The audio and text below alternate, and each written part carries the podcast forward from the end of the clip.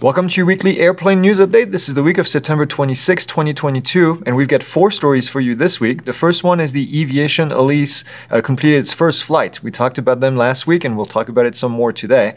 Uh, we talk about the FAA that published new vertiport design requirement. Now, this sounds like kind of a weird story, but actually, I think it's uh, the beginning of something really cool. We'll talk about the FAA administrator nominee that is under investigation at the moment, and it's going to delay things a little bit for the FAA. And then lastly, we'll talk about Kitty Hawk that is unfortunately stopping operations. So let's get to it. The first story this week, actually, I realized that all the stories we're talking about this week of kind of have a, a bit of a futuristic and uh, and and not just airplane, but aircraft in general, but a lot of different things. So I'm excited. Uh, this is the Eviation Alice that completed its first flight. Uh, we talked about them last week. It did its first uh, high-speed taxiway, a taxi, and uh, just got the wheel off the ground. And as they were testing things, uh, this is an all-electric aircraft that hopes to reduce the operating cost and also some carbon emissions for commuter, executive, and cargo clients. Uh, we talked about last week how they were uh, signing a big contract to get a, a bunch of these aircraft uh, shipped to new customers. Uh, the Alice flew for eight minutes, which is uh, awesome for a first flight, and then achieved an altitude of 3,500 feet. So, more information, we'll put a link down in the description for you.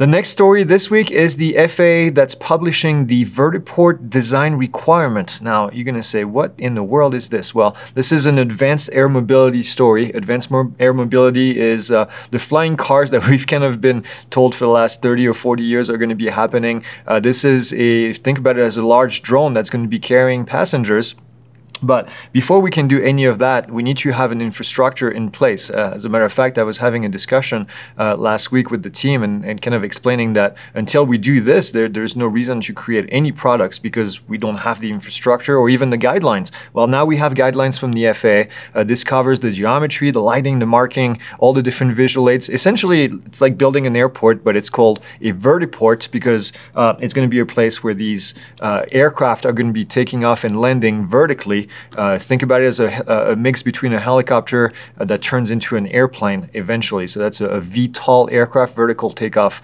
and landing. Uh, the person from the FAA, the associate administrator for the airport, said that uh, our country is stepping up into a new era of aviation, and I do have to agree with that. Uh, these vertiport design standards provide the foundation that's needed to begin safety bu- safely building infrastructures in this new era. So I think this is cool. it's it's futuristic. I think it's still uh, several years away from happening, but uh, you know we need to start somewhere. Uh, I'm excited to see somewhat of a, a, new branch of aviation starting and appearing under our eyes. This is cool to see it being developed. And speaking of the FAA, the nominee for the FAA administrator position, his name is Phil Washington.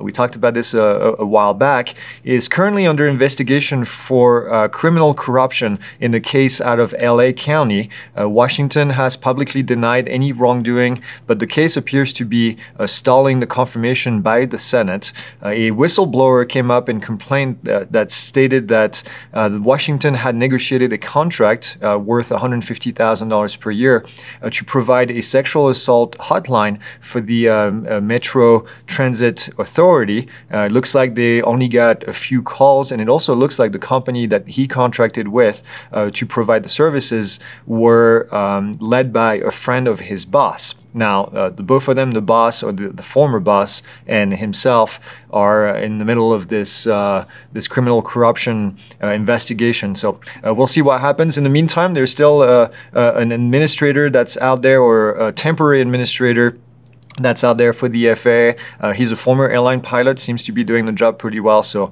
uh, my vote is why don't we give it to him? Um, all right. The next story is Kitty Hawk. Kitty Hawk is a urban air mobility. We just talked about UAM, a company that was actually designing drones, and they announced that they will be closing their doors. Unfortunately, uh, there's no closing date at the moment, uh, and uh, that they have announced. But uh, there was a joint venture with Wisk and Boeing. It looks like that Wisk and Boeing uh, venture is going to continue going from here. Uh, it's too bad. I think it's um, it's extremely early, quite frankly, uh, to be developing all these aircraft, like I mentioned before, because there's no real infrastructure or even actually regulation or solid regulation at the moment. So uh, we'll see what happens to the other players. I hope this continues. I think this has a lot of potential uh, to somewhat decongest the airspace. I know it sounds uh, maybe counterintuitive, but I think this this might help uh, creating better transportation for a lot of people. So that's it. That's all I have for you this week. As always, like, subscribe, and we'll see you next week.